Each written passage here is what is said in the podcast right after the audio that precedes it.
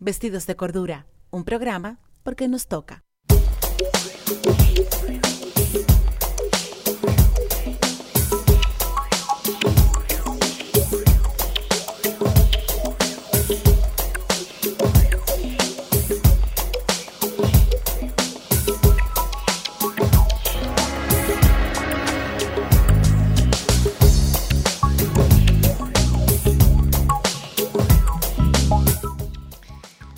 Buenas noches, me escucho, señores, porque yo no sé, a veces ven cuando vengo rápido y no me pongo bien este audífono, estoy un poquito, ya tú sabes. Ve a ver qué fue lo que yo hice ahí, metiendo mano. Señores, uy, buenas noches. Seguimos aquí en su programa de los martes, vestidos de cordura. Hoy mi querido y adorado Orlando no está con nosotros, sino que está Daniel Santos, uno ya asiduo aquí al programa. Hola Daniel. Hola Claudia, gracias por invitarme nuevamente. No sé por qué tú dices que me acompaña, yo soy de aquí ya, siempre. Ay, sí. y saludo a este público maravilloso de Vestido de Cordura. Bueno, pues hoy tenemos un tema que, bueno, hace tiempo como que dábamos pininos sobre ese tema, cuando hablábamos pues de, del hecho de que vivimos a veces en una burbuja y somos como los mismos diciéndonos los mismos a nosotros mismos, entonces a veces da esa sensación, ¿verdad? Y resulta eh, que, bueno, eh, hoy salió una, un, un, este, una, un artículo muy interesante en el periódico The Guardian, que es un periódico inglés independiente, para que ustedes sepan que este, hay periódicos que uno tiene que chequear, les, recomendamos ese de Guardian, porque incluso es un periódico que pide donativos para no depender de los anunciantes. Y eso para mí es muy importante, señores, porque vivimos en una época a la que he denominado varias veces la, en la época de la, de la desinformación ¿no? y de la confusión. Entonces es muy importante que tengamos opciones de, de eso, de de informaciones. Entonces, en el periódico, el que fuera vicepresidente de Facebook hasta el 2011, el señor, ¿cómo es que se llama? Ay, Dios mío. Chamad. Chamad Paliapita. Paliapita. No. No, Paliajapita.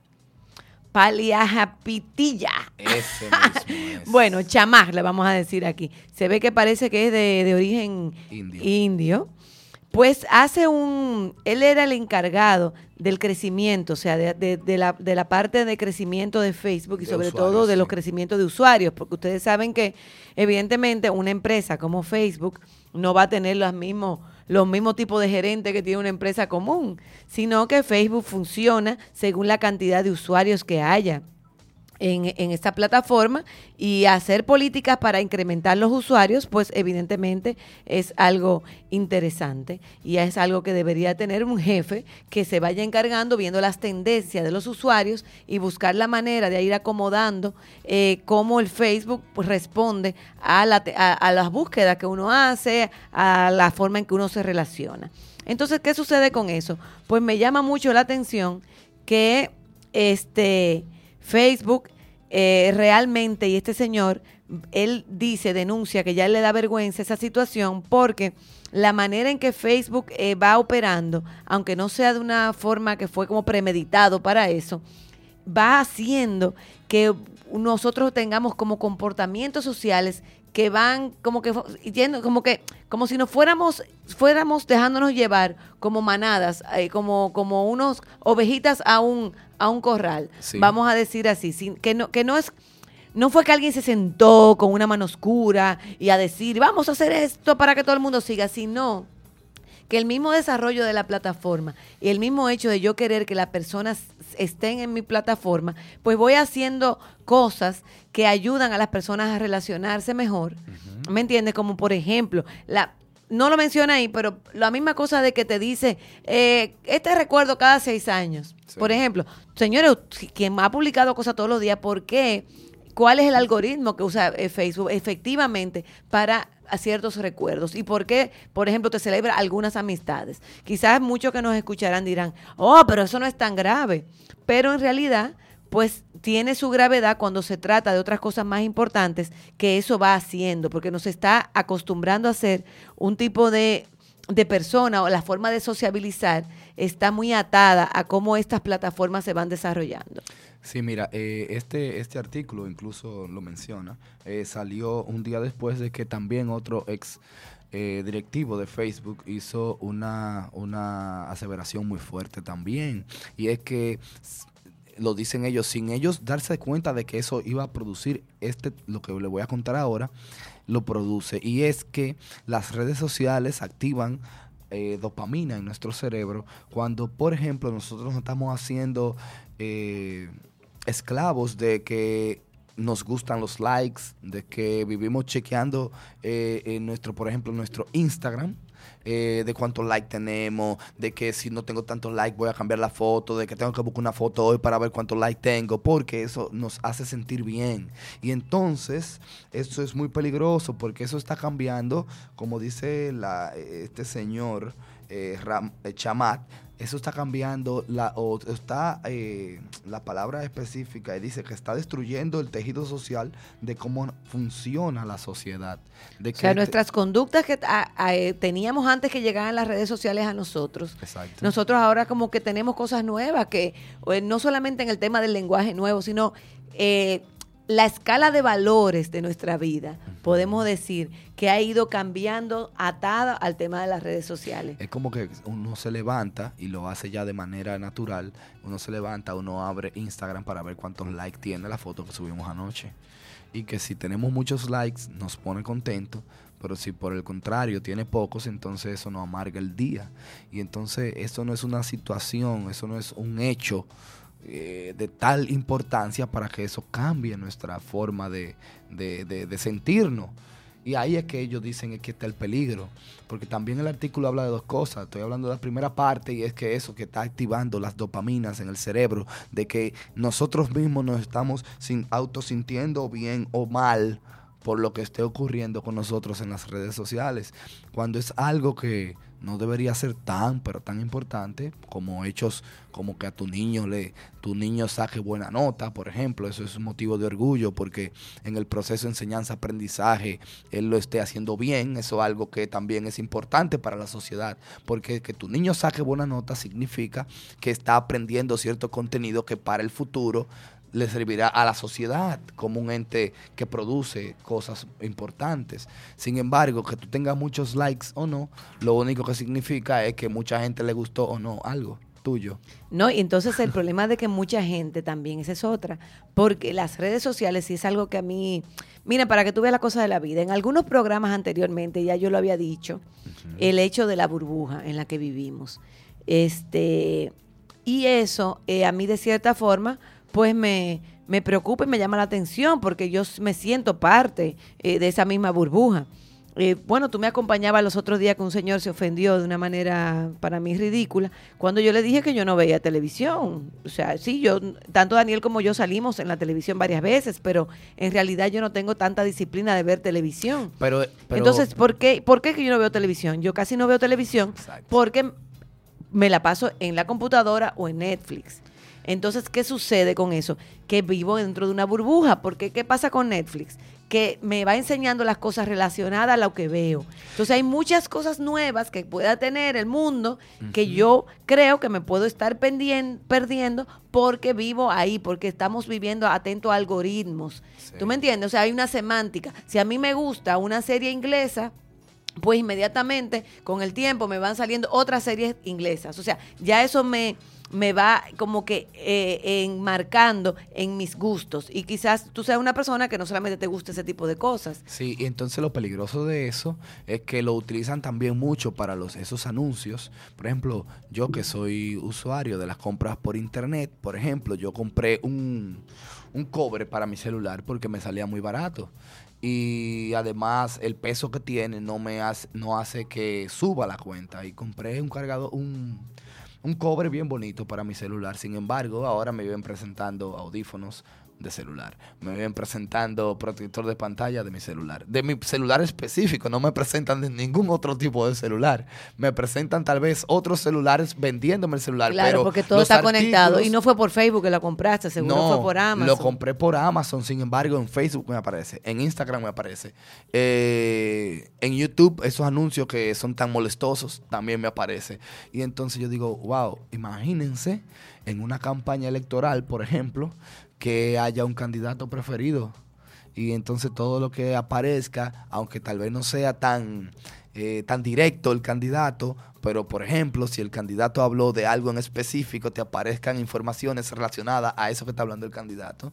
Eso es una manera de influir en la sociedad y una manera de que eh, ideas se, se promuevan y otras sean vetadas. Y también eso es lo que habla eh, eh, este señor Chamat eh, diciendo que es lo peligroso de que han creado algo que lo creó él. Eso que tú decías, Claudia, por ejemplo, que Facebook, cuando nosotros tenemos mucho tiempo sin postear una información, Facebook nos manda un mensaje y dice tiene varios días sin poner una información. No los recuerda. Eso yo lo hacía, eso ellos lo hacían en su política de crecimiento y de, y- de uso de la red social. Sin embargo, ya se está convirtiendo no solamente para eso, sino que cuando vieron que inventaron ese tipo de algoritmos, dijeron, pero esto puede ser importante para la venta de artículos, pero también puede ser importante para asuntos políticos y sociales. Entonces ya se convertiría, en vez de una red que es gratuita, que cualquiera cree que emancipa de los medios tradicionales, que como lo fue las redes sociales en su momento, entonces se convierte también en una nueva colonización. Bueno, pues yo, ¿sabes qué me hace sentir bien el hecho de que hace tiempo que ando diciendo que estamos en la sociedad de la desinformación o la sociedad de la confusión? Y yo me siento como cuando uno está en un hormiguero y de repente eh, echan un poquito de humo adentro del hormiguero o algo, una sustancia que atonta y las hormiguitas salen como así, como que no se sabe qué. Así es que yo me siento como está la sociedad ahora. Y me siento así porque ese tema del control de la información, eh, nosotros no lo entendemos importante. Yo creo que nosotros los dominicanos como sociedad no, no nos han educado respecto a la importancia de lo que es la, el manejo de la información y lo que es el poder de la información. Yo creo que nuestras generaciones anteriores de los años 60 y de los años 70 tenían más, eh, más respeto respecto a eso. Y déjenme decirle que Minerva Mirabal, que es algo que no se dice mucho, una de las cosas que la inspiró a ella fue la Revolución Cubana, porque, bueno, eh, fue algo cercano. En esa época no habían las informaciones que tenemos ahora, pero sí, este, el, asunto de las frecuencias de radio no eran tan controladas. Por lo cual a veces se te colaba cualquier emisora, ya sea de Haití, de Puerto Rico y también de onda, Cuba. lo que llamaban onda corta, que realmente aquí se, escuchaba la BBC de Londres, por ejemplo. Claro. Entonces, ¿qué pasa? Ahora hay más controles con eso, porque ya tenemos sistemas satelitales, la- la- las antenas son mucho más este, modernas y potentes, pero en ese entonces, pues no había tal regulación, por lo cual era fácil en el dial de repente que se te metiera una, una, una emisora de otro país. Y me dicen historiadores y personas que la conocieron que en la en el en el sótano o en una esquina de su casa de manera escondida como hacían otras personas también en República Dominicana en la época de Trujillo intentaban escuchar la radio cubana para tener una referencia distinta. Porque también quienes se acordarán de la poblada del 83 y yo te voy a decir algo. Yo creo que eso es lo que a mí me gusta de mi edad, porque la gente vive diciendo que tú sacas mucho el tema de la edad, pero es que tener esas experiencias y poderla contar para mí es como tan importante. ¿no? Y yo que estaba lo- y- muy y puedes chiquita. hacer un contraste de, la, de, la, Claro. de esa época y ahora. Y los Sí. cambios positivos. Yo estaba muy negativos. pequeña, o sea, yo quizá tenía, bueno, qué sé yo, 10 años, no me recuerdo bien, pero era por ahí que iba. Entonces, eh, haber vivido un tema de un apagón informativo, señora, aquí cerraron todas las emisoras. Yo a mí eso nunca se me va a olvidar, la poblada del 83, porque eh, yo, vi, eh, yo eh, aunque vivía en Ciudad Nueva, yo estaba en un colegio que tenía una, que estaba cerca de la, de la doctor Delgado con Independencia, pero que hizo una sucursal más grande por los restauradores, o sea, eso es por el millón. Y eso es muy lejos, o sea, estamos hablando desde de Ciudad Nueva al Millón, era, un, era, era lejos sigue siendo lejos hoy, entonces imagínate entonces a, eh, lo lejos que era. Y toda esa zona de la Churchill y todo eso por ahí era bastante inhabitado. Por lo cual, eh, cuando se armó la poblada, que llamaron por teléfono, yo estaba en transporte del colegio y el colegio fue a dejar niños que estaban repartidos en muchísimos sitios y, y nosotros tuvimos que meternos en algunos barrios donde ya había empezado el tema de las protestas y yo tuve que ver gomas y todo eso, o sea, a mí me impactó. Y cuando de repente Llego a mi casa, bueno, vamos a prender la televisión. ¿Quién ha dicho? Las emisoras todas estaban en, las barritas esas de colores que, ponían. Y de repente solamente el canal 4 eh, tenía una, una, una, serie de películas que la sacaron por ahí. Una, una serie, no sé, no me acuerdo, era como una serie americana. Y nada, o sea, estamos totalmente desinformados de lo que estaba pasando en República Dominicana. Entonces se sentía esa presión. Entonces ahora que estamos sobreinformados, sobreinformados, porque el problema de la información no es que sea verdadera o falsa, o que sea de calidad, sino que vivimos, cualquier cosa es información. Sí. O sea, que te, a ti te escriban ahora y te manden una foto de que una cosa que está pasando en el pueblo de alguien, en un grupo de WhatsApp, es información, aunque sea un chiste. Claro, claro. Entonces estamos sobreinformados porque tenemos correo electrónico, tenemos WhatsApp, tenemos otras otras eh, cuentas que no son nada más WhatsApp, también está Telegram, está el, el cada cada una de las redes sociales tiene su, su, su su cosa directo, ¿verdad? Su, su, mensajería directa. Twitter tiene sus mensajes directos, Instagram también, el, el Facebook también. O sea, vivimos en, una época de que tenemos mucha información. Ahora, como quiera, sí. Ahora es que la información sí es verdad que está manipulada, porque la información te llega hasta, hasta en, tu, en, tu, en tus pensamientos, vamos a decir, más básicos. El hecho de tú levantarte por la mañana y ver si la foto en Facebook tuvo muchos likes o cuántos comentarios.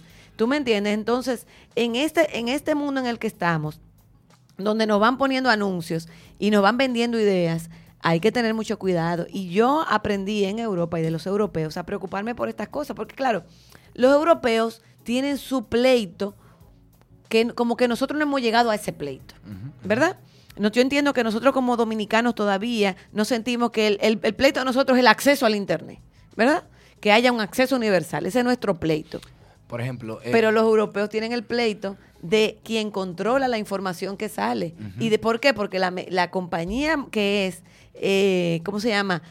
Monopolio con eso es Google. Además, además, además, hay ciertos. Hay personas que son ciberutópicos. Por ejemplo, quien les habla eh, quienes me siguen en las redes saben que yo utilizo mucho las redes sociales, tanto la que, las redes que son para comunicarse entre personas, que son los programas eh, que sirven de mensajería, y también las redes donde uno puede postear los microblogging, como Twitter, por ejemplo, y también Instagram, YouTube, los demás. Sin embargo, hay personas que creen, en el caso, por ejemplo, que siempre se menciona de la primavera árabe, como si Twitter fue el que canalizó esa ira y es mentira, porque ya se sabe que Twitter, en el caso de la primavera árabe, censuró todo lo que se estaba escribiendo sobre eso. Incluso las personas que estaban en, esos países donde estaba la primavera árabe, no lo que tuiteaban no lo veían los demás. O sea, censuraron eso. Y lo que significa, a mí me gusta mucho un artículo que escribió el español Luis Arroyo, que es un comunicador eh, sobre todo para, para la política, y dice eh, puede eliminar trazas históricas de archivos, como hizo al inicio de la primavera árabe. Solo esto bastaría para que los ciberutópicos fueran un poco más críticos con la comunicación que hay en las redes sociales. Porque en lo que él dice, Twitter es una empresa privada y Twitter puede clausurar, clausurar cuentas, por ejemplo. O sea que si una cuenta no está según sus políticas, puede ser clausurada. Entonces, ¿qué tan independiente puede ser algo así? Eh, por ejemplo, también puede eliminar trazos de informaciones. Ellos pueden, por ejemplo, a ti, borrarte todo lo que tú has dicho en años y no mantenerse en la nube y solamente dejar lo que hablen cierto tipo de personas. Eso es una forma también de manipularnos. Bueno, hijo, imagínate. El tema de que las informaciones corran solamente a... Este... Ay, mi madre. El, mismo hecho de que las cosas, eh, la información la tenga una, una empresa, un grupo de empresas, las grandes empresas de Internet controlen y tengan esas informaciones, es algo que nos debe de preocupar. Pero no de preocuparnos en el sentido de que te mantenga, te mantengas todo el tiempo, vamos a decir, eh, como con este sentido de persecución, porque hace tiempo salieron unos videos donde, hace ya unos años de eso, donde decían por qué tú no puedes tener el Facebook, ni el Twitter, ni nada de eso, porque hay personas como vigilándote, eh, personas eh, que saben tu vida, personas...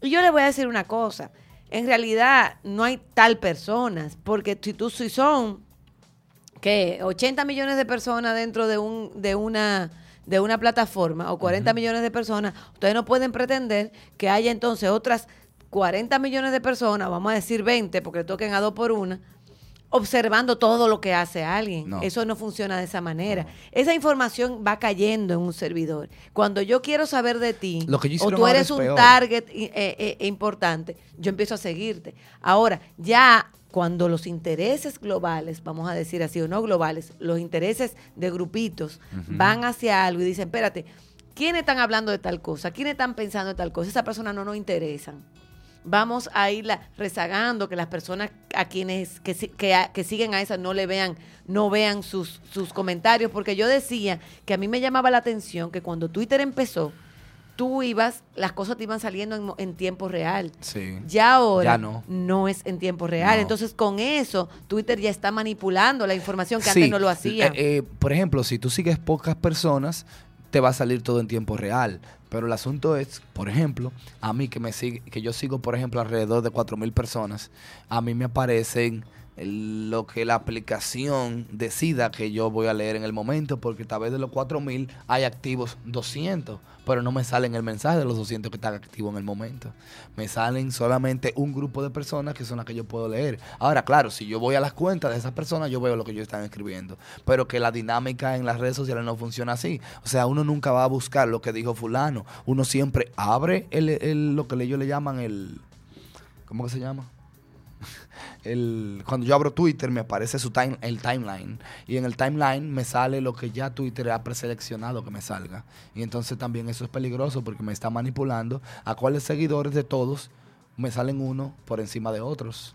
Y eso es peligrosísimo porque es la misma forma, la misma técnica de lo que por ejemplo en comercio, para el comercio también es complicado porque como yo decía ahorita, una cosa es la inteligencia de que si yo tengo, por ejemplo, eh, un, un celular de una marca X, modelo tal, todo lo que me salga sea lo de ese modelo, pero ¿de cuáles empresas?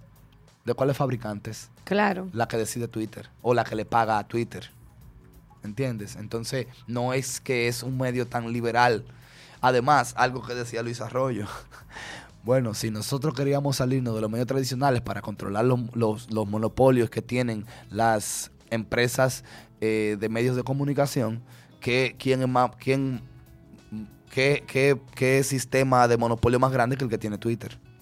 Por Bueno, ejemplo. Yo te voy a decir una cosa, y eso le cambió la naturaleza al Twitter. Y yo creo que Twitter empezó con eso quizás por competir, porque mira lo que pasaba con Twitter. Twitter era una, era una red social que no era rica. Incluso, este, porque no tenía cómo eh, ser, manejar dinero. Eh, y bueno, yo no sé si se acordarán los que fuimos primeros usuarios de Twitter, que a cada rato salía la ballenita, la ballenita, porque Twitter se vivía cayendo cuando había mucha gente que lo utilizaba. Lo interesante de Twitter era que tú ibas viendo las informaciones en tiempo real de lo que estaba pasando. Eh, incluso eso fue lo que hizo también cambiar la pregunta, porque la Twitter empezó con la pregunta ¿qué estás haciendo? Sí. Y realmente lo que estás haciendo no es tan importante como lo que está pasando. Entonces las personas empezaron a usar, los usuarios empezaron a decir mejor lo que estaba pasando. Con el tiempo, pues Twitter ahora te guarda cosas igual que como pasa, hace el Instagram, que tú de repente te empiezas a, a darle like a cosas y cuando tú les bien, eso fue hace tres días. ¿Tú me entiendes? Entonces ya tú te confundes porque a veces yo veo una foto eh, que Daniel eh, anda en, en, en traje de baño y yo lo que pienso es, pero venga, que tú no fuiste a trabajar hoy. Porque está en pequeñito abajo que hace tres días. Claro, ya los usuarios no hemos acostumbrado a ver y tú dices, ah, bueno, eso fue hace dos o tres días. Sí. Porque, pero cometíamos el error de pensar que era en el momento y luego uno con la reflexión se ha ido, se ha ido dando cuenta.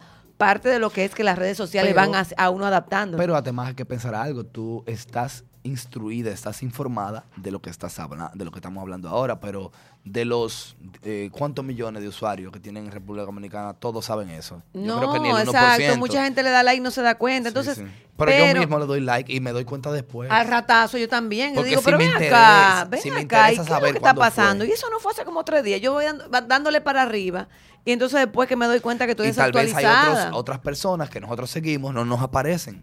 También. Entonces, por ejemplo, eh, ¿qué sucede?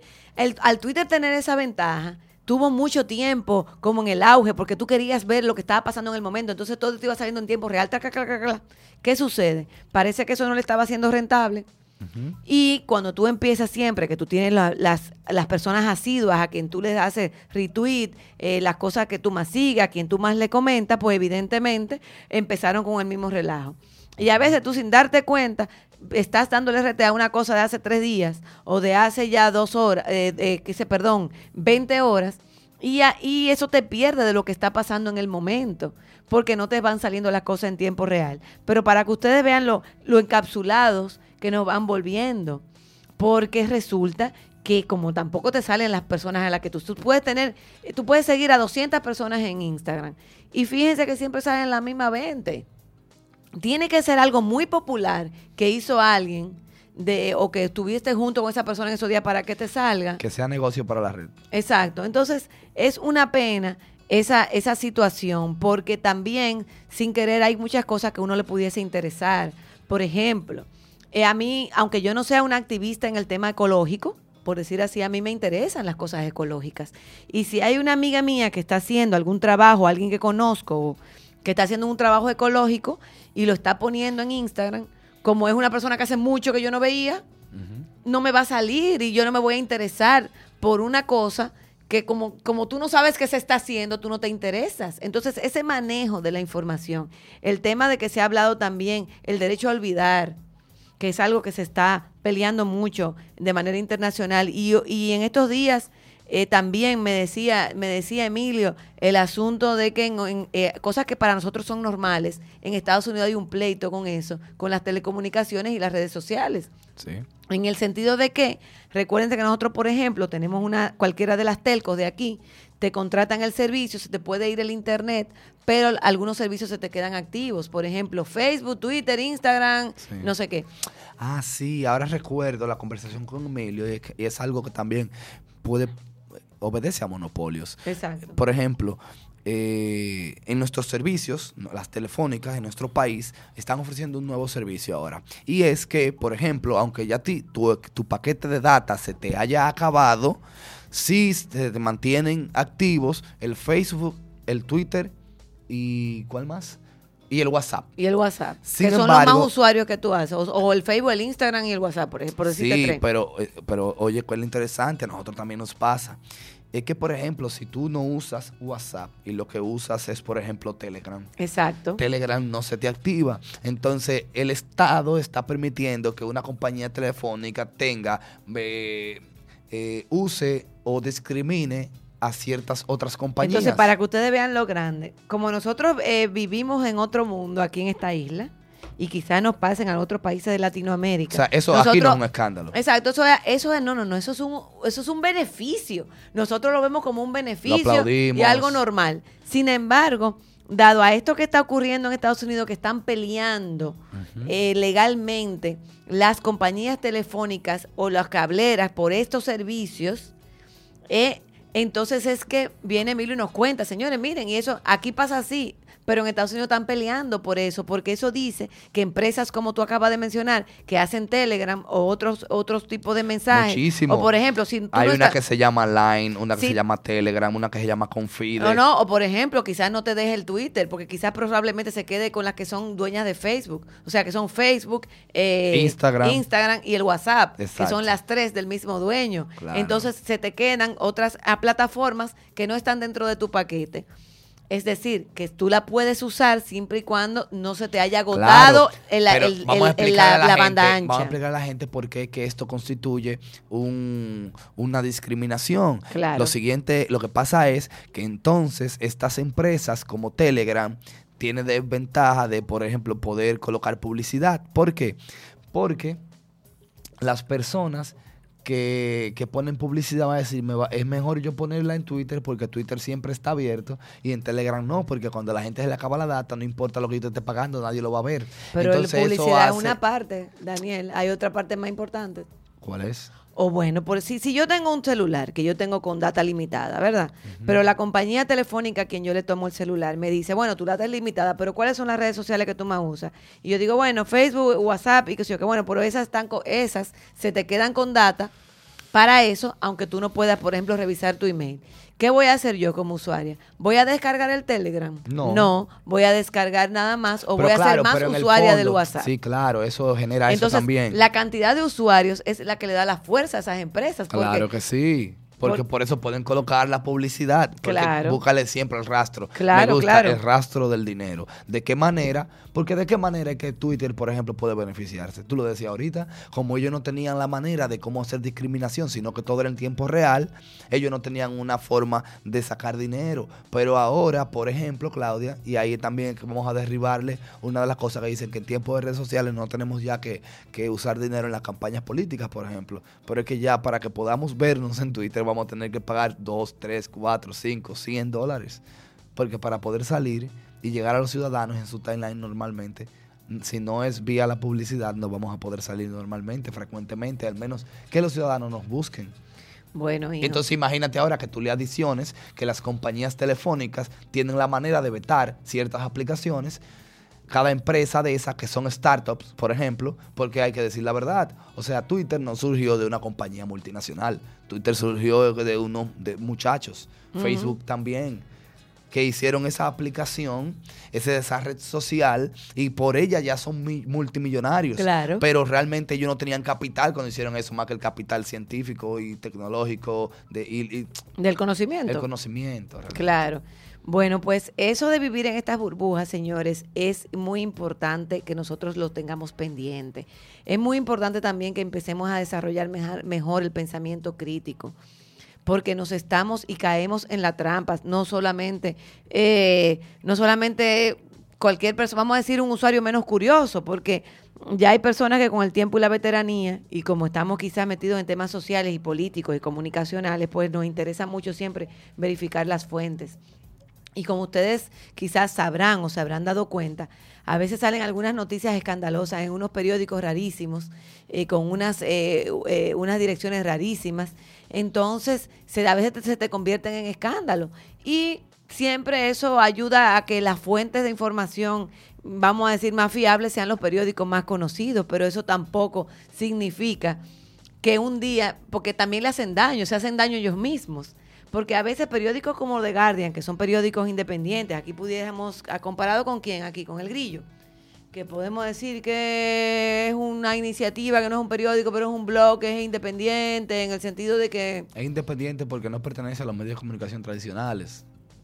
Exacto. Digamos. No, no independiente no a de ese ideas. tipo de- Sí, independiente de ideas nadie es, pero que realmente eh, aquí con lo que se llaman como alternativas independientes fuertes, como ese de The Guardian, como la, esa, ese asunto que a veces tienen hasta los mismos rusos en otros Bueno, países, nosotros uno, no tenemos. uno español que se llama, eh, bueno, lo tuiteo mucho también porque tiene su cuenta de Twitter, eh, que se llama El Nuevo Orden Mundial. Y hablan de asuntos internacionales interesantísimos, que son noticias que los eh, medios de comunicación tradicionales no cubren. Por ejemplo, en España hay otro, eh, wow, se me fue el nombre. Hay uno muy bueno también, que ellos viven de la contribución de los usuarios. Ah, igual que The Guardian. The Guardian lo dice. Si usted quiere decir, Pero lo chulo es que no tiene publicidad. Exacto, nosotros no. No. tenemos publicidad, tenemos que... Y eso es importante porque en realidad con este mundo que vamos, señores, y yo no sé, un día de estos se inventarán otra, otro tipo de internet, porque el día que digan vamos a pagar, bueno, es que imagínate tú, yo sé que aquí todavía no se ha resuelto el tema de que nuestras informaciones tienen que pasar por Miami. Aquí no se ha resuelto ese tema. Yo te mando ahora mismo una cosa de tu, mi celular al tuyo y eso va a Miami y vuelve para donde ti. Eso no se ha resuelto. Este, nosotros eh, hay cosas que también tenemos a modo privado. Creo que ahora con el tema de República Digital se quiere resolver. Yo sé que la óptica ha estado luchando para que tengamos unos, unos eh, no solamente los servidores del Estado, sino también un, asunto de que ahí se guarden las datas importantes y sensibles de República Dominicana. Pero, Nuestros datos sensibles todavía pertenecen a, a, conexiones que tienen que pasar por otros países. En estos minutos que nos queda, yo creo que, que sería interesante que nosotros, ahora que hemos explicado el fenómeno de lo que está sucediendo con las redes sociales, que tratando de derribar ese mito de que las redes sociales son tan libres, antimonopólicas y que son la panacea de que se va a acabar hasta el hambre mundial por ellas. Eh, lo que acabo de decir es ironía. Eh, también cómo le afecta, porque yo sé que los ciudadanos que nos escuchan tal vez no sienten que con tantos problemas que tienen en nuestro país, me imagino ya lo que nos están escuchando muchos de ellos, con tantos problemas que hay en nuestro país, ¿de qué importa eso? Entonces sería chulísimo, Claudia, tú que tienes esa gran capacidad de, ubicar esos problemas que pueden parecer tan complejos, eh, explicarlo de una manera sencilla de cómo te puede afectar en la vida cotidiana, en lo que le importa a las personas. Bueno, mira, yo creo que más que todo es importante nosotros, bueno, tener, tener esa conciencia de ponernos de vez en cuando y preguntarnos por nuestros amigos, ¿verdad? Esa cosa que tú dices, dices, pero vean, que hay que de fulano, pero pues yo lo tengo en Facebook y nunca lo veo. Son cosas sencillas y que tú quizás en el momento no le, no le veas la importancia. Pero yo creo que tratar de salir siempre y luchar en contra de salir de una burbuja informativa es muy importante. Y por eso yo creo que la tarea que hemos hecho de empezar a definir a las personas, yo sé que los tiempos eh, no son como los de antes, eh, tantos las, las, ideologías van cambiando, pero siempre es importante como nosotros aprender a hacer las preguntas correctas, eh, dejar tanto, tanto espacio a lo que viene siendo las cosas, el, todo personal y a tanto, ¿cómo se llama?, narcisismo, porque las redes sociales han sido realmente una fuente fundamental del narcisismo. Claro, porque es que te produce, ya lo, lo había dicho en otro artículo anterior, eh, uno de los, como lo decía al principio, una de las personas que trabajaba en la empresa de, Facebook, que decía que una de las cosas que salió es porque salió un estudio que las personas cuando recibían likes o comentarios o cierta interacción de parte del público que lo veía, eh, estaban activando eh, las, la, dopamina en el cerebro y eso lo estaba haciendo sentir bien o mal. Y toda su vida giraba en torno a lo que esté pasando en la red virtual y entonces estaba dejando de tener calidad de vida en la vida real para que porque su vida virtual era la que estaba manejando todo. Entonces también eso es una parte y, y ahora voy a citar a, a Pepe Mujica que decía que hay que tener, hay que tener menos, hay que tener, hay que tratar de tener menos cosas para tenernos más nosotros mismos. Y entonces lo que tiene que ver con esto de redes sociales, que la red social eh, más importante es ese contacto personal entre las personas. Y tú sabes que yo te voy a decir algo, a veces es bueno que nosotros hagamos un stop, ¿verdad? Y, para, y, entendamos el tiempo que, tenemos, que le, dedicamos a las redes sociales. Perdón, un saludo a mi tío Amado de la Cruz. Estas son de las cosas que sí son buenas de las redes sociales. sí, claro, y a nuestra querida seguidora de siempre, Maribel Álvarez, que siempre nos escucha y espero que ahí esté cocinando rico por allá. Mi tío querido que vive en Estados Unidos. Ah, para que tú veas. Lo quiero mucho y hace mucha falta. Claro, y que lo estamos viendo que está hablando precisamente por Facebook. Pero para que ustedes vean, realmente el tiempo que le dedicamos a las redes sociales es muy importante que nosotros lo, lo sepamos administrar. A veces no nos damos cuenta que vivimos dentro de un navegador eh, todo el tiempo. Tú sabes que, o para los que usamos más computadora, quienes usan móviles no, pero a veces uno tiene que hacer como una introspección, como decir, ¿qué yo he producido esta semana? ¿Qué otras, cosas yo, yo he visto? Tengo que decir que Claudia me lo, me lo reclamaba hace, hace unos meses, porque yo soy muy activo, por ejemplo, en los grupos de WhatsApp. Eh, hablando de los política. Grupos políticos, claro. Los grupos políticos de WhatsApp. Y Claudia me decía, Daniel, vamos a dejar un poquito más los grupos porque nos está quitando demasiado tiempo. Y cuando comenzamos a hacer la reflexión, es cierto, nosotros no es que perdemos el tiempo porque estamos hablando con compañeros y temas de interés, pero dejamos de hacerlo donde tal vez importa más, que es en la calle, eh, traduciendo nuestras ideas de, de una manera eh, más, eh, digamos, pragmática, que es llevar esas ideas a la realidad. No, y reducir ese tiempo realmente ha sido bastante productivo, por otro lado. Así que, en realidad, no es que uno lo abandone. Estamos aquí en vestidos y el tiempo que hacemos estudiando para que la audiencia tenga un contenido que valga la pena. Sí, es así. Y bueno, por eso que no ves televisión también. Yo creía que tú ibas a decir eso ahorita. Que yo iba a decir, bueno, nosotros trabajamos en la televisión para llevar contenidos a los ciudadanos, pero para poder llevar ese contenido, entonces tenemos que dejar de ver televisión. ah, no, Porque claro, porque uno tiene que leer y uno tiene que también, a pesar claro. de que Claudia es que está discriminando la televisión por el, por el Netflix. Sí, es que, señores, es que ya uno se ha ido hacer, acostumbrado hacer algo. ¿Se a puede vivir hacer algo en- para que eh, lo presenten por Netflix? Vamos, ojalá. Ah, eh, realmente es que la televisión yo creo que ha llegado a un tiempo que hay que hay que Llevarle contenido. no solamente llevarle contenido, hay que hacer un- una reflexión. Tú sabes que mira lo que ha pasado con República Dominicana. Nosotros no hemos podido hacer el, el paso a digital, de las televisiones digitales. Entonces, el hecho de las televisiones digitales tiene su pro y su contra. Claro. Para cómo está el mercado aquí en República Dominicana, el mercado de los dueños de las empresas de, co- de telecomunicaciones, de comunicación, no telecomunicaciones ahora, sino de, las, de los canales y las emisoras. Yo entiendo que eso debe de revisarse, como hizo el presidente Correa en Ecuador.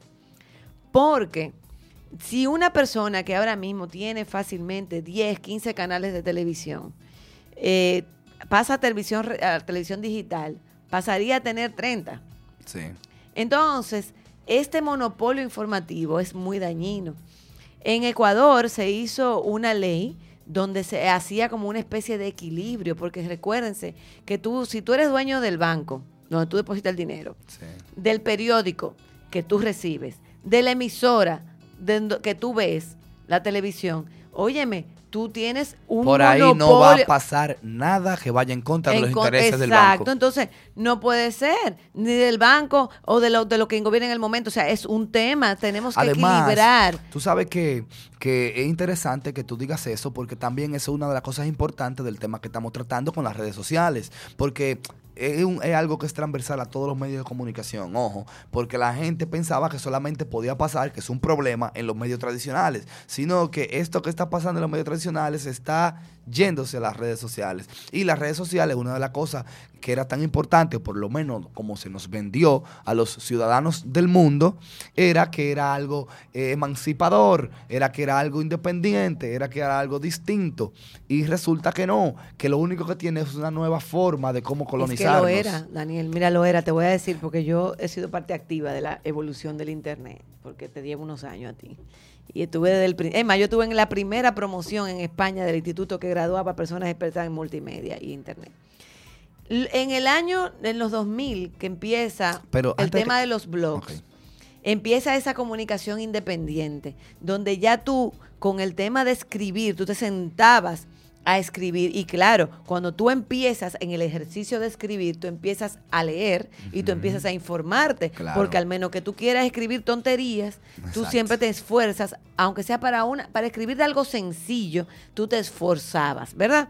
Entonces eso creó comunidades de blogueros y se empezó entonces a, a- el- aquella persona que quizás haya estudiado periodismo o comunicación o que le gustaba la política o cualquier tema en las artes, en cualquier cosa, pues especializaba su blog en las tecnologías y hablaba de aquellas cosas que todavía tú no encontrabas en los periódicos.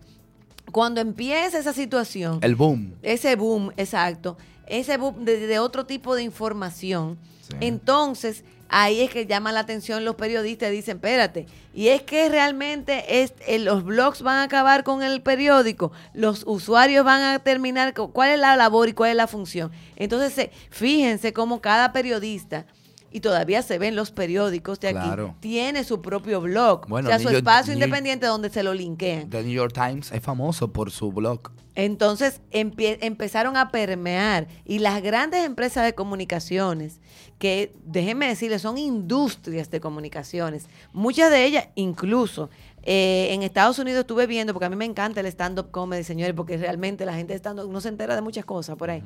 En Estados Unidos hay una empresa que es la que dice, vamos a hablar de tal cosa. Entonces esa empresa tiene muchos canales locales eh, a nivel de- eh, nacional dentro de Estados Unidos. Entonces resulta hasta ridículo, porque imagínate que yo tengo un canal en Moca y yo lo que estoy hablando de una situación que pasó en Pedernales, ¿tú me entiendes? Pero una situación no importante, eh, sino una situación local, ¿tú me entiendes? Que se dañó una cañería, por decirlo así. Entonces, ellos te trazan la pauta de las cosas que se van a decir al mismo tiempo en el país entero Entonces- para contrarrestar esa situación. Sí, qué bueno que lo trataste, porque lo que trataba de decir ahorita era lo siguiente. Eh, varios temas, Claudia, de lo que hemos tratado aquí en Vestido de Cordura y lo que nos escuchan, entonces lo digo porque siempre digo la frase para poner todo en contexto. Eh, hemos hablado de la desigualdad, hemos hablado de la, de la tendencia derecha-izquierda en política y ese tipo de cosas. Todo como que está también conectado. Porque, ¿qué pasa? ¿Quiénes son los dueños de los medios de comunicación? Son el 1%, Claudia. Entonces, eh, eh, resulta que parece que con este poder que tienen los medios de comunicación y ahora también las nuevas, los nuevos medios de comunicación, las redes sociales, podrían estar haciéndonos creer que la culpa de los opresores somos los culpables de la opresión. Ya. Porque, por ejemplo, ¿cómo Los es que oprimidos somos los los, culpables. oprimo- los oprimidos somos los culpables del- de, de ese sistema de opresión y no los opresores. Porque, ¿qué, qué- qué sucede? Por ejemplo, ¿cómo es que a nosotros nos han convencido? Por ejemplo, en un caso que la gente lo ve en Bankia en España, pero yo digo, eso pasó aquí en el 2003. Cuando cayó Baninter, que era un banco muy poderoso de, este país, todos lo saben, colapsó la economía. Sin embargo, el rescate a los bancos, porque se le dijo la, ah, el rescate, eh, el apoyo a los, a los ahorrantes. Lo que estaba pasando era que se estaba rescatando el banco con dinero público. No solamente era garantizando, que fue muy buena la medida de garantizar los ahorros de las personas, pero también se estaba garantizando la inversión. Ah, pero eso también ha pasado en Estados Unidos, que el, el gobierno tiene que pagar lo- la locura de los bancos. Entonces, ¿cómo es posible que si yo, una empresa, yo que soy, por ejemplo, un ciudadano común y corriente, que no, que no pertenezco al 1%, y yo hago un sacrificio, tal vez con mis ahorros, que lo puedo dedicar para el pago de la salud, en el caso de que se me enfermen mis hijos, o la educación de mis hijos, el futuro de mis hijos, o también mi futuro para cuando ya yo no tenga la fuerza laboral? Mira, tú sabes que una pierda, come- entre a una, a una empresa y pierda, a mí nadie me rescata. Claro. Sin embargo, si es un banco, lo rescatan con Es el así. dinero público del pago del impuesto. Tú sabes que dice una del persona aquí, 99% de la dice, persona que no puede poseer A ti un banco. te dice, Dani, las redes son buenas, lo que hay es personas que le dan malos usos. En realidad nosotros estamos hablando sobre eh, no, el, el mal No el uso, de la de persona, de los usuarios. usuarios, sino que recientemente en el periódico The Guardian, para quienes nos escuchan desde ahora, o bueno, creo que fue hoy mismo que salió, o ayer, eh, a la persona quien fue vicepresidente, o digo, encargado o director del No, área fue de vicepresidente, vicepresidente de de crecimiento. crecimiento, exacto, de Facebook.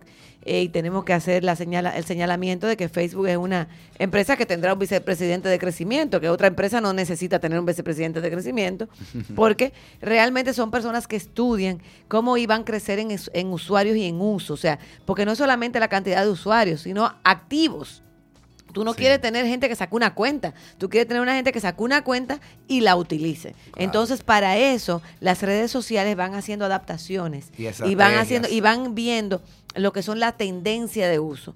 Por eso, por ejemplo, eh, si quienes usan el Facebook de hace muchos años como yo, nos acordamos de cuando en- en- usaba el Facebook, tú dabas que las personas regalitos. Déjame- vamos a o tú ponías fotos grandotas. Digo, perdón, las fotos eran pequeñitas. Ahora se usa el tema de la foto grande porque a la gente se le hacía muy difícil estar creando álbumes. Sí. O sea, ese tipo de cosas. Entonces, ¿cuál, ¿qué es lo que pasa? ¿Qué es lo Por que tú vas ejemplo, yo quiero citar a, a Chamat cuando decía, los ciclos de retroalimentación impulsados por la dopamina a corto plazo que hemos creado están destruyendo la forma en que funciona la sociedad, sin discurso civil, sin cooperación, con desinformación y falsedad. O sea, nosotros, no solamente que eso nos está haciendo adictos al uso de la red social, no por el contenido, ni por lo que leemos, sino porque si nosotros ponemos una foto, ya nosotros estamos preocupados que queremos más like o que cómo está ocurriendo, quién ha visto, quién me ha comentado, y eso está, eh, está impidiendo, por ejemplo, que la gente se relacione entre sí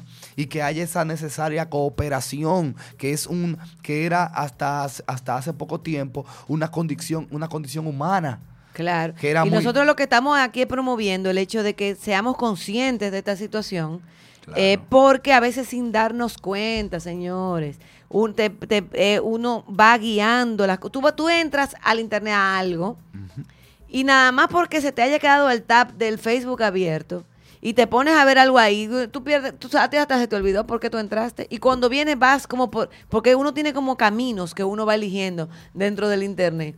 Y cuando vienes a ver, tú no eliges ni siquiera el camino que tú estabas esperando eh, conseguir. Entonces, en ese sentido, eh, es que nos estamos refiriendo. Es importante saber que el, la información que nosotros ponemos ahí es le sirve a los servidores y le sirve a los dueños de la información para algo. Y tenemos que estar conscientes de eso, porque por ahí es que va a venir en algún momento el control de la sociedad, de lo que pensamos, de lo que sentimos, de lo que compramos, de lo que vemos. Porque si tú eres el dueño de Facebook y a ti te contrata quien sea, ¿Tú me entiendes? Para tú entender o estar a favor de una idea, de un país, de una cosa. por algo, yo te voy a decir una cosa, por algo los chinos no han querido nada de esto. Sí, bueno, lo que pasa es que yo entonces ahí entro en mi diferencia, yo creo que hay que tener cierta libertad de que las personas usen lo que quieran. Ahora, lo que hay que hablar de ese control que ejercen esas empresas, porque no estamos descartando el uso de las redes. Estamos diciendo que las redes comenzaron a hacer algo que tenía una idea y con por motivos empresariales, económicos, de lucrarse, han migrado a algo que es distinto y de lo peligroso que se, se, está convirtiendo esto, porque esto está conduciendo a las sociedades por el interés de unos pocos, no por el interés de acuerdo que la, gente use lo que quiera, pero el eh, problema es, eh, Daniel, y, las redes son chulísimas, por ejemplo, por esto. Ahí nos escribe Carlos Gómez, un compañero del colegio. Ah, y, le digo, Carlos, yo siempre fui así. No es que he cambiado mucho. Lo que pasa es que uno va madurando con el tiempo y lo que uno hacía en la juventud, las travesuras de la juventud, eh, son cosas de la juventud. Nosotros fuimos, estudiamos un colegio donde teníamos una juventud, éramos muy felices. Ah, qué bien. Pues yo te decía, mira, en el caso de China es bueno siempre hacer esa reflexión. No por un tema de vedar el uso de las cosas, sino que tú te pones a pensar también cómo piensan los imperios. ¿Por qué, por qué yo puedo ofrecer un Facebook dominicano, por ejemplo, y la información que, tienen mis, mis personas se queda en República Dominicana, mis habitantes? ¿Me entiendes? Entonces ellos lo, lo ponen de una manera política, porque piensan como imperio. ¿Por qué los, los cientos de millones que tenemos nosotros aquí en China tienen que darle la información que nosotros producimos porque hay que dársela a Estados Unidos? Es eso. Eso ya, el, el, hecho de vedarlo o no vedarlo es otra cosa y otro tema para, para, para, otro, momento. Pero es que cuando los políticos piensan así, saben el tema del poder de la información. Ah, ya te entiendo. Lo que pasa es que tú dices, por ejemplo, que en nuestro país el manejo de la información pública eh, y de la información de nuestros ciudadanos, privada de nuestros ciudadanos, eh, nuestro gobierno no le ponen la especial atención que se amerita. Exacto. Y, además, y, digamos que un poquito más, o sea, es que también nosotros los ciudadanos como que no estamos interesados en eso. Fíjate, Claudia, que te, te soy sincero, a pesar de que yo he tratado ese tema en base a la manipulación mediática, no me había puesto a pensar en eso que tú hablas ahora. O sí, ya lo, a venir aquí al programa lo sabía porque tú pusiste, eh, me, pusiste al tanto de eso. O sea que nosotros en la, en la República Dominicana es un tema que no se habla y, y, tiene una importancia muy importante para la vida de los ciudadanos y las ciudadanas. Bueno, sí, nosotros realmente somos muy dependientes de la información de nosotros todavía la controlan fuera de aquí. Y eso ahora no es que no es un asunto de que hay que estar huyendo y asustado, pero siempre bueno estar consciente de esas cosas. Señores, se nos ha agotado el tiempo, eh, nos quedan pocos programas para este año. Queremos ver qué hacemos. Yo creo que vengo ya para todo lo que queda. Es verdad. Nosotros queremos hacer, sí, una, un programa especial eh, la, semana que viene como de despedida, porque ya el que sigue viene siendo medio de la Navidad. Entonces queremos hacer una especie de retrospección, eh, no sé si para el martes que viene o el próximo, de todos los que hemos participado aquí, que participen eh, quienes no colaboran, que a veces eh, no están aquí presentes, pero no colaboran por las redes sociales, a ver qué tal toda la experiencia que hemos tenido este año en Vestidos de Cordura. Y bueno, señores, lo dejo aquí con una canción bien girly y un abrazo para mi querido amigo Orlando, que no estaba con nosotros hoy, que yo sé que este tema le gusta mucho, pero anda en sus celebraciones de sus asuntos de cine y tú sabes, en los tiempos navideños. Además, Orlando cumpleaños el jueves y por el bullying que le hicimos los otros días aquí, pues va a ser su acostumbrado encuentro en la azotea. Así que Un por allá Orlando. trataré de caer porque tengo un compromiso antes. Orlando, pero me hiciste falta, de verdad. De verdad que sí, el Grinch. Pero con querido. cariño, porque aquí te dicen que el Grinch. Ay, yo, lo no quiero mucho a mi Grinch. lindo. Bueno, pues eh, aquí les dejamos con esta canción de mi persona favorita que estoy girly hoy. Abrazos.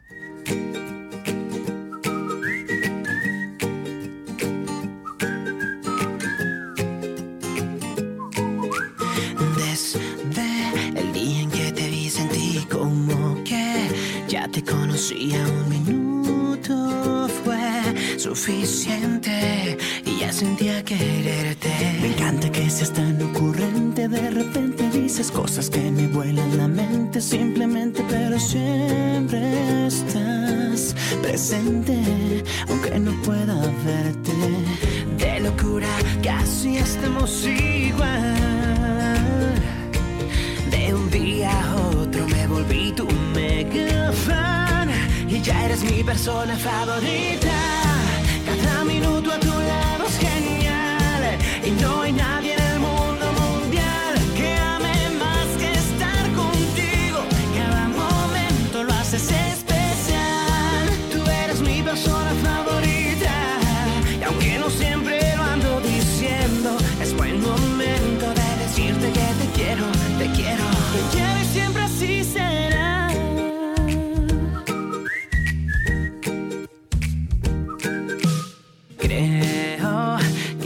Que pase y pase el tiempo, aunque llueva o truene nunca pasará.